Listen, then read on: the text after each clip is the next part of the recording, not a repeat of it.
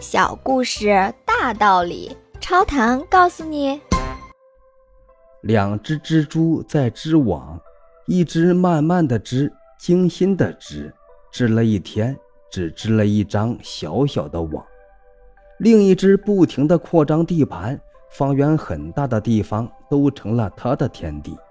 它得意洋洋地对织得慢的蜘蛛说：“哎呀，你呀，要向我学习。”网织的大一点，昆虫才会多嘛。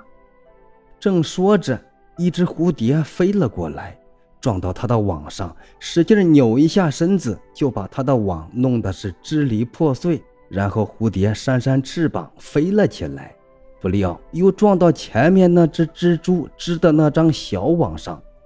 蝴蝶折腾了老半天，网是牢不可破，弄得是筋疲力尽，也无济于事。最终，蝴蝶成了那只蜘蛛的晚餐。请问您听完这个小故事有什么感想呢？欢迎您在评论区留言，咱们一起探讨。感谢您的订阅，下期故事更精彩。